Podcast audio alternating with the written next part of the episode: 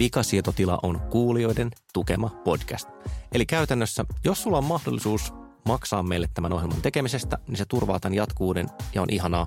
Saat siitä vastineeksi kaikkea kivaa, kuten chattailumahdollisuuksia, hieman sisältöekstraa ja ehkä tarroja, jos pääset sopivalle tasolle. Siis mene meidän kotisivuille vikasietoti.la ja löydät sieltä ohjeet, miten saadaan homman toimimaan. Samalla pääset tosiaan myös eroon näistä mainoksista.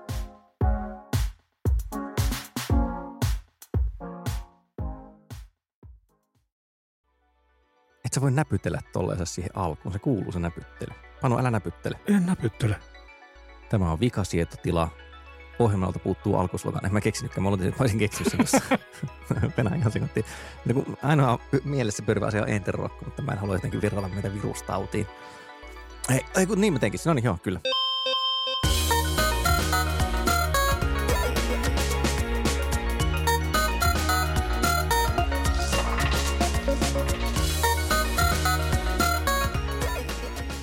Tämä on vikasietotila, podcast-maailman enterorokko, eli monimuotoinen tauti, joka kerran kun tarttuu, niin siitä ei pääse eroon.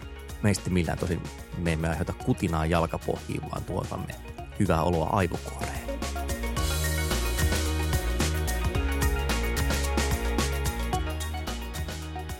Toivoisin, että studiojoukko esittelisi näin alkuun itsensä, sillä vikasietotila on kuuluisa siitä, että kerromme, keitä me olemme. Täällä sinisessä kulmauksessa Kari Haakana. Täällä Panu Räty. Ja täällä Olli Sulopuisto keltaisessa nurkkauksessa. Jos aistitte lievää jännittyneisyyttä välillämme, niin se johtuu siitä, että meillä on tämmöinen hyvinkin tunteisiin menevä aihe tällä viikolla. Aion nimittäin puhua blokkaamisen etiikasta, eli siis siitä, että kenet saa internetissä sulkea kokonaan pois näkyviltä ja kuuleviltaan? Onko oikein, jos minä päätän yhtäkkiä, että en enää ikinä halua nähdä yhtään viestiä Kari Haakanalta missään välineessä ja painan kuule semmoista ihmennappia. No siis tietysti tämä on sinänsä tyhmä esimerkki, että se olisi täysin oikein, mutta kenen tahansa muun ihmisen kohdalla. Ja aika yleistä. Tähän varmaan voisi aloittaa semmoisella historiallisella tarinalla, eli ehkä eka paikka, missä blokkaaminen tulee vastaan on keskusteluryhmät, nyysit, usein, että siellä oli semmoinen käytäntö kuin kill file, eli siis tosi lyhyenä kertauksena. hän toimi siis sillä tavalla, että kukin käyttäjä postasi ikään kuin yhteiselle foorumille juttujaan. Ja kaikki jutut meni sinne näkyville, sitten ne käytiin lataamassa omalle koneelleen. Ja jossain vaiheessa kehitettiin semmoinen filtteröintitekniikka kuin kill file tappotiedosto, joka siis toimi niin, kuin niin että vastaanottajan päässä saattoi itse määritellä, että en halua nähdä näiden käyttäjien lähettämiä viestejä. Eli siis ne kaikki oli edelleen siellä olemassa, mutta siinä vaiheessa sitten kun ohjelmalla luit näitä viestejä, niin se ohjelma katsoi, että ahaa, siinä on Kari Haakanan lähettämä viesti, joten jätän sen näyttämättä. Miten niihin kilfaileihin aikana suhtauduttiin? No mä ryhdyin käyttämään Usenettiä muistaakseni joskus siinä 90-luvun loppupuolella, joka ei varmaankaan enää ollut Usenetin ikään kuin kulta-aikaa. Se oli ollut, ollut jo huomattavasti mm. aikaisemmin. Mutta tota, mun mielestä niihin suhtauduttiin vähän semmoisena niin kuin nykyään sanotaan nuclear optionina, että sitä pidettiin vähän niin kuin epähienona tapana. Pointti oli jotenkin se, että kaikenlaisia mielipiteitä piti sietää ja kilfailija saattoi käyttää ainoastaan siinä tapauksessa, että, että joku todella perseili. Että sitten niin kuin sen saattoi tehdä. Mutta kilfailin hienous oli mun mielestä siinä, että kukaan muu ei mitenkään pystynyt tietämään, mikäli se on jonkun kilfailissa. Joten ainakin niissä keskusteluryhmissä, joita mä seurasin, kehitty tapa ikään kuin sanoa, että mä paan sut kilfailiin, koska se oli ainut keino ikään kuin uhata ihmistä tällä, koska se, muutenhan se ei kenellekään näkynyt. Niin, sitten siinä oli ehkä se ero silloin, että Usenettia käytettiin tavalla, jossa keskityttiin niin kuin aika kapeisiin aihealueisiin, joissa oltiin hyvin syvällä, jolloin se porukka oli tavallaan huomattavasti tiiviimpi kuin jos me ajatellaan niin kuin sosiaalisen median toimintaa tänä päivänä. Että jos me ajatellaan, Twitter on kaikille avoin, mutta olen just nytkin periaatteessa kaikille avoin, mutta se oli kuitenkin käyttäjäkunnaltaan niin kuin hyvinkin rajattu ja sitten myös ne niin kuin tavallaan kiinnostuksen kohteet, joilla oli jokaisella niin kuin oma tavallaan, koska sanoin nyt ajateltuna kanava, niin jokaisella oma kanavansa – niin se porukka, oli, porukka, porukka, oli, porukka oli tiiviimpi. Niin, porukka oli tiiviimpi ja, niin kuin, ja siis jotenkin niin kuin homogeenisempi niin, niin. yksinkertaisesti, niin. että ei syntynytkään yhtä lailla niin semmoisia... Paitsi. No oli tietenkin tiettyjä ryhmiä, joissa syntyi aika isojakin sotia. Niin, ja, oli sotia, ja sotia varten varattuja ryhmiä. Ja sitten, sitten kaikki niin kuin meni pilalle, kun AOL päästi pesemättömän rahvaan sinne keikkumaan internettiin. Tavoitteenahan on, että vikasietotilan jokaisella kaudella muistutetaan ikuisesta syyskuusta. Ehkä me tultaisiin nopeasti tähän päivään. Kyllä, kelataan parikymmentä vuotta eteenpäin, koska tietokonetajan avulla se on mahdollista liikkua ajassa ja paikassa huomattavan nopeasti, koska se, mikä niin kuin joskus just 20 vuotta sitten on ollut internetissä ikään kuin ok käytöstä, niin nykyään se on tosi erilaista. Niin kuin, että mietitään nyt ensin vaikka Twitteriä, eli siis sitähän pitää nyt niin kuin luonnehtia jotenkin. Ja tässä yhteydessä mun mielestä olennaista Twitteristä on sanoa se, että se on ensinnäkin niin kuin asymmetrinen verkosto. Eli siis mm. siellä voi seurata jotain käyttäjää, vaikka se käyttäjä ei seuraa sua. Ja toisekseen siellä seurataan käyttäjää, okei, okay, monesta syystä, mutta niin kuin ensisijaisesti sen mukaan, että ne postaa kiinnostavasta aiheesta. Siis ei siksi, että mä tunnen sen tyypin jostain mm. muualta, vaan niin kuin, että tuolla on hyviä linkkejä tai hauskoja puujalkavitsejä tai niin kuin typeriä meemejä, niin sitten mä seuraan sitä. Niin sit se on niin kuin aika erilaista se blokkaaminen. Twitterissä on jotenkin sille oikein oma kulttuurinsa. Kun joku voi kirjoittaa sulle viestejä sille, että mainitsee sun käyttäjätunnuksen siinä, ne tulee näkyviin mun, mm. mun Twitter-virrassa. Ja sitten sit se blokkaaminen on taas niinku semmoinen, että toi tyyppi, jota mä en edes seuraa, niin. jo, jolle mä en ole niinku antanut mitään intressit, olen kiinnostunut susta, puskee pakolla mm. näkyviin. Nyt mä niinku heitän sen huitsin Nevadaan tästä. Mutta mitä mä olin sanomassa on se, että tietyssä mielessä Twitter on – niin kuin sanoit, se on asymmetrinen, mikä tarkoittaa sitä, että se mielipiteenvaihto leviää just tuolla mekanismilla aika, aika usein aika niin kuin laveelle. Ja mun ei tarvitse tuntea sitä ihmistä, joka niin kuin ikään kuin liittää mut siihen keskusteluun, jolloin tavallaan blokkaaminen Twitterissä on, tai sen pitäisi tämän logiikan takia olla vähän matalamman – tason toimintaa. Tai siis blokkaamisen ei pitäisi olla mitenkään ongelmallinen semmoisessa palvelussa kuin Twitter. Niin, niin siis me tässä jaksossa varmaan tullaan niin kompastelemaan analogioihin, kuten monesti, mutta siis tässä voisi olla vähän semmoinen, että joku tulee yhtäkkiä koputtamaan sun ikkunaa silleen, että haluaisin kertoa mielipiteeni siitä, että pukeudut rumasti. Ni, niin varmaan useimmat sanoisivat, että on ihan ok niin vetää se ikkuna kiinni ja sanoa sille tyypille, että ei kiinnosta, vetää verho kiinni. Mm. Jos me ruvetaan purkaan sitä, että mitkä ne tavat sitten niitä syyt blokata on, Karjalla tuli nyt niin kuin yksi esimerkki, mutta mitä ne muut on? Siis mun mielestä blokkaaminen on aina niin kuin merkki siitä, että ihminen, joka blokataan, ei keskustele semmoisella tavalla, joka mun mielestä on mielenkiintoinen tai hyväksyttävä tai, tai mitä ikinä. Mutta nyt sitten se riippuu siitä, että, että millä tavalla mä sitä mitäkin palvelua ikään kuin itse käytän, millä mielellä mä sitä teen. Että jos yrittää esimerkiksi Twitterissä rakentaa tämmöistä, niin kuin nykyään sanotaan safe spacea, niin sehän vaatii ihan järjetöntä duunia. Sun täytyy niin kuin todella tiukasti ikään kuin linnottaa se ympäristö ja, niin, ja niin kuin blokata ihmisiä todella paljon, jotta se onnistuu. Niin, Twitter ei nimenomaan ole luonteeltaan niin kuin väline, joka on tehty tämmöiseen niin kuin turvallisen tilan luomiseen. Että niin, sitä se, varten on olemassa paljon parempiakin niin kuin Toi on totta, mutta mut silti niin kuin Twitterissä vahvasti on sit erilaisia just alikulttuureita. Esimerkiksi jos miettii siis afroamerikkalaisia, niin, niin kuin, että, että Black Twitter on ihan oikeasti semmoinen juttu, joka on, no okei, mistä se just se onkaan niin syntynyt just sinne eikä jonnekin muualle, niin siitä voidaan keskustella. Siis miksei se ole Tumblr-juttu tai joku tämmöinen. On niin ihan, meillähän voi olla myös niin kuin itsellämmekin niin useita Twitter-identiteettejä. Mä voin esiintyä omalla nimelläni, mutta voi olla, että mulla on muitakin nimiä. Voi joilla, joilla, mä, joilla, niin. Mä tarkoitan vasta, että siinä on useita eri kulttuureja. Meillä voi olla niin kuin yksittäisellä käyttäjällä rinnakkain, kyllä, kyllä. Joissa, joissa on erilaiset toimintaperiaatteet. Mutta silti tosiaan niin kuin eletään, siis on olemassa vain yksi Twitter-palvelu, jossa niin kuin lähtökohtaisesti kaikkien viestit näkyy kaikille. Toki sitä mm. voisit säätää eri tavalla, mutta niin kuin periaatteessa tosiaan sen järjestelmän tekniikka ja design on semmoinen, että kuka tahansa voi tulla puhumaan mulle ja vastaavasti mä voin puhua kenelle tahansa. Niin se on se mm. lähtöoletus. Ja, ja nyt tässä nyt ehkä tullaankin niinku siihen, just siihen ydinkysymykseen, että no onko se sitten niinku okei, okay, jos mä, mä siis kirjaudun palveluun, jolla on satoja miljoonia käyttäjiä maailmassa, onko se jotenkin niinku hassua sitten, että mä rupean siellä sanomaan, että mutta sinä et saa nähdä minun viesteeni ja sinä et saa nähdä minun viesteeni. Ja niin, ja tässä jotenkin korostuu se, että vaikka nämä alustat on yhteisiä, niin ihmisten vuorovaikutuksen mallit on hyvin erilaisia.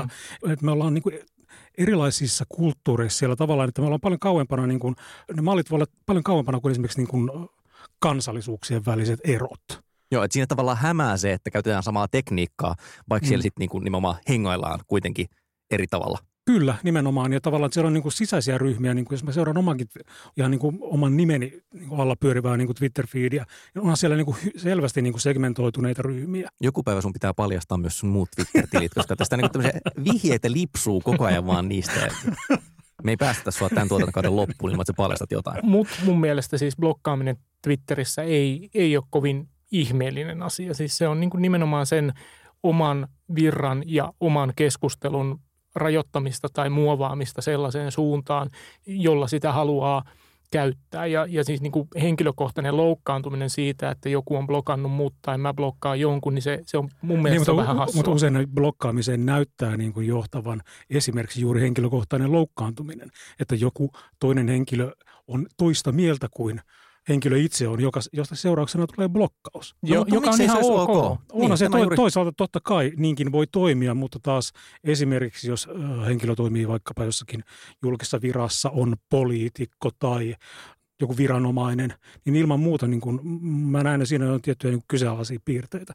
Niin siis, että voitaisiin ehkä piirtää joku jana, että okei, on, on varmaan muutamia semmoisia, jos nyt ei täysin selviä, niin kuin, että melko selviä tapauksia, että – on okei okay blokata, ja sitten vastaavasti muutamia tapauksia, joissa se on niin kuin hyvin ei okei okay blokata. Et Jenkeissä väännetään vaikka sitä, että voiko, voiko Donald Trump omalta tililtään blokata niin kuin kansalaisia tai toimittajia tai muita seuraamasta sitä. Siis se on sinänsä triviaalia kiertää, ei ole kyse siitä, mutta ihan vaan niin kuin tavallaan juuri käytöstavan tai jotenkin korrektiuden näkökulmasta, mitä se tarkoittaa. Että joo, aivan näin. Et, niin, tai, tai viranomainen. Niin. Tai, Voiko Suomen niin, poliisi lopettaa niin seuraamasta niin mua, jos, niin kun... jos mä postaan niin tasaisin väliä on silleen, että kytät on skoudeja, hassuja meemikuvia, vaikka mm. kissoista, mm. niin onko niinku ok, että Helsingin poliisi ei enää ota multa vastaan viestejä Twitterissä? Mm. Toki se muissa kanavissa palvelisi mua edelleen. Mun, mun mielestä siinä nimenomaan sen, sen rajan pitää olla aika korkealla. Siis silloin puhutaan viranomaisista – ja jonkin verran myös, kun puhutaan poliitikoista, siis ikään kuin ihmisistä, jotka on vaikka eduskunnassa, puhumattakaan ministereistä, jos niillä nyt olisi aikaa roikkoa Twitterissä, niin tavallaan se pitäisi olla aika korkeisen kynnyksen. Se pitäisi liittyä selkeästi johonkin niin kuin,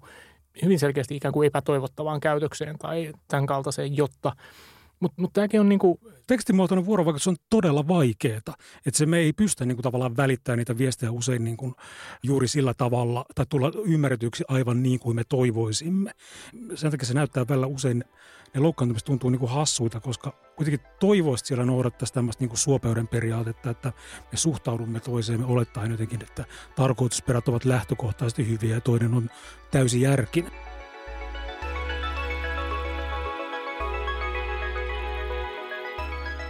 No laajennetaan, tai siis ei laajenneta, vaan vaihdetaan, koska tässä on tosiaan se, että, että se blokkaaminen tuntuu erilaiselta sen mukaan, missä palvelussa ollaan. Että jos vaihdetaan se Twitteristä nyt sitten Facebookiin, jonka luonne samalla tavalla kuvattuna kuin Twitterin on se, että Facebookissa suhteet on kaksisuuntaisia. Sinä olet minun ystäväni ja minä olen sinun ystäväsi. Ja yleensä vielä niin, että me jollain tavalla tunnetaan oikeassa maailmassa. Sehän nyt voi olla niin kuin tosi siis ohimenevä tuttavuus, mm, mutta tai, kuitenkin. Tai olemme ainakin tunteneet joskus. Niin, ja nyt niin. sinä olet muuttunut tällaiseksi. Et, et nyt toki, minä en halua kuunnella sinua enää. Voiko Facebookissa sitten niin blokata toiset tyypit tai poistaa ne ystävistään ikään kuin samalla kriteerillä, samalla herkkyydellä tai niin kuin samankorkuisella kynnyksellä kuin Twitterissä? Mun, mun mielestä ei, koska se, se muistuttaa enemmän tämmöisen tosi elämän ystävyyssuhdetta ja siinä tilanteessa tavallaan ystävyyssuhteen katkaiseminen. Siis niin kuin sanotaan, että me ei olla enää kavereita. Sehän on hirvittävä... Sopii mulle. se on hirvittävän dramaattinen That's liike. No niin, mä lähden täältä.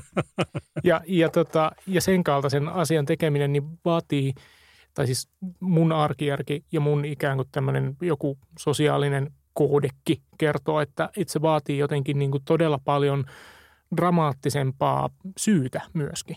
Eikö muuten... Niin se on jotenkin nolompaa, että niin kuin, no, niitä ajoita, kun itse käytin Facebookia enemmän, niin musta se tuntuu niin kuin tavallaan, että jos mä huomaan, että okay, tämä ystävä, jonka olen joskus tuntenut aikoja sitten, onkin muuttunut mielipiteiltään tämän tyyppiseksi, niin tota, yhtäkkiä tavallaan siinä on niin kuin kynnys, että okei, Aivan, tota... joo. Siinä on semmoinen Facebookin design-ongelma, että kun se tekee kaikista ystävyyssuhteista, tuttavuussuhteista samantasoisia, kun oikeassa maailmassa ne niin kuin kuihtuu automaattisesti. Eli siis juuri tämä mm, amerikkalaisen termi on silleen, että rasistinen serkku, joka asuu jossain siis keskilännessä. Niin että oikeassa elämässähän siihen ei tarvitse pitää yhteyttä. Mm. Facebook tietyllä tavalla niin kuin pakottaa, se vahvistaa sitä signaalia enemmän kuin mitä oikeassa elämässä kävisi. Oikeassa elämässä ei vaan niin tarvitsisi ikinä mennä niihin sukujuhliin, missä hänet tapaa. Mm. Ja Facebook vähän niin kuin pakottaa siihen, jolloin se myöskin pakottaa tavallaan aktiivisesti lopettamaan mut sitten, sen. Mutta sitten Facebook niin ja tarjoaa, tulee ilmoituksia. Niin, mutta Facebook tarjoaa sitten niin kuin pehmeämpiä tapoja, että, että sun ei tarvitse nähdä ihmistä, mutta sun ei tarvitse myöskään blokata, eli ikään kuin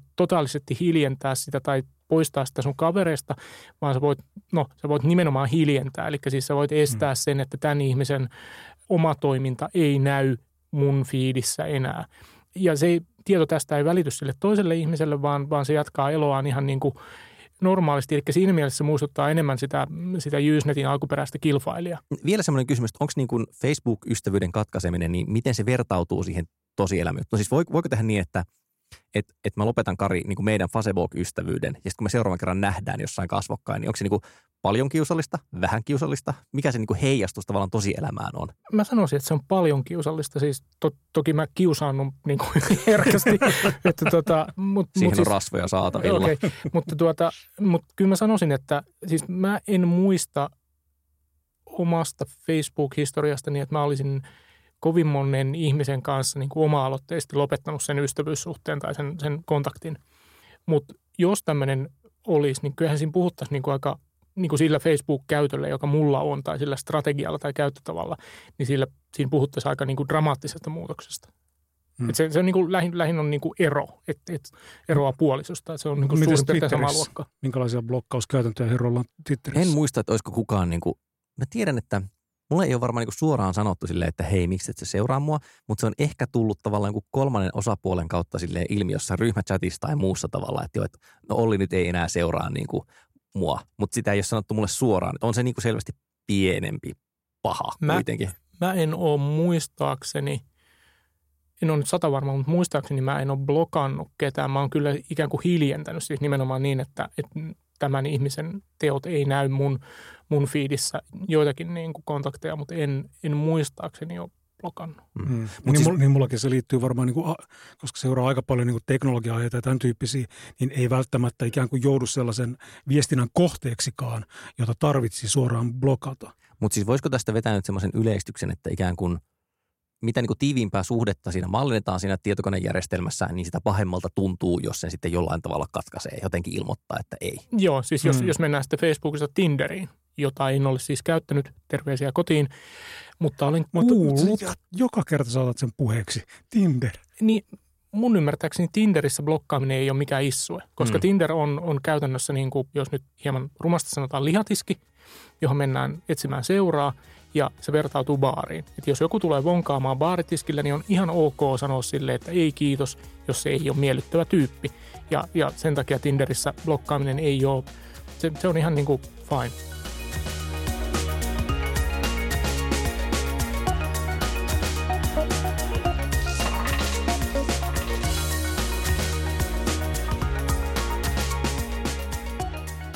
Virta on niin vähissä, että pitää kytkeä piuha kiinni ja lataustöpseliin, joten vikasietotila tässä nyt vielä puksuttelee loppuun asti ennen kuin aivan sammuu.